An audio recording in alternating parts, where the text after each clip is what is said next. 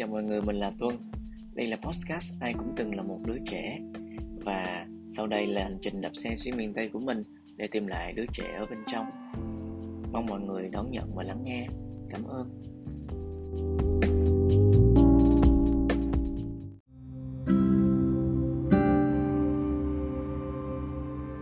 Cầu Ngày 4 Chỉ đơn thuần là những khung cảnh bắt được ở bên đường bằng cách nào đó gom lại nó đẹp đến ngỡ ngàng.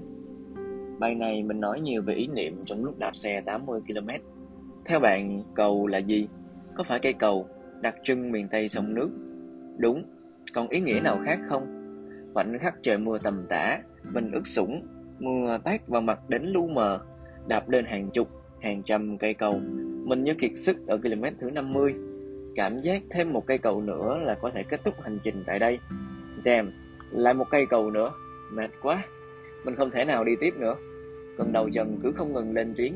Giữa đồng lúa bao la, Chỉ có một đường là đi tiếp. Nếu đã vậy, Còn điều gì với cây cầu cao dằn dặt kia? Mình nảy ra ý, Cầu. Đồng nghĩa với cầu nguyện. Bất chợt, Mình cầu nguyện lúc lên cầu. Cầu cho con có được sức mạnh vững vàng đối mặt với mọi thử thách. Cầu cho con có được đôi mắt sáng, Nhìn rõ được tương lai sự nghiệp. Cầu cho con nghe được tiếng lòng mình. Không bị ai lôi kéo. Cầu cho con có được bình an trong tâm hồn. Cho tới hàng trăm cây cầu. Dù là trời tối Leo lên cầu vầm cống Cao rộng Hay như cầu Cần Thơ Vẫn kiên định an yên. Và dù là đạp xe 11 tiếng liên tục Đến 10 giờ 30 tối Vẫn bình tĩnh.